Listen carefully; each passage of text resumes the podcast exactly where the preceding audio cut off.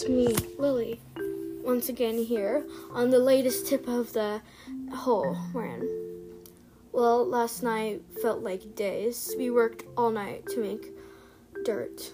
Some patches of the dirt has been falling off, but for some reason we're feeling hard stuff behind it. We're making things out of glass, but I don't really know. Anyway, oh, wow! Sorry, Max just broke off a piece of glass from his uh, pickaxe thing. Yes, we found glass. Glass has been just here in one of the tunnels. Yes, tunnels that have been in the hole.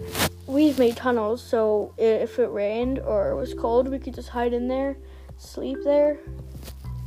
Yeah, we had to sleep.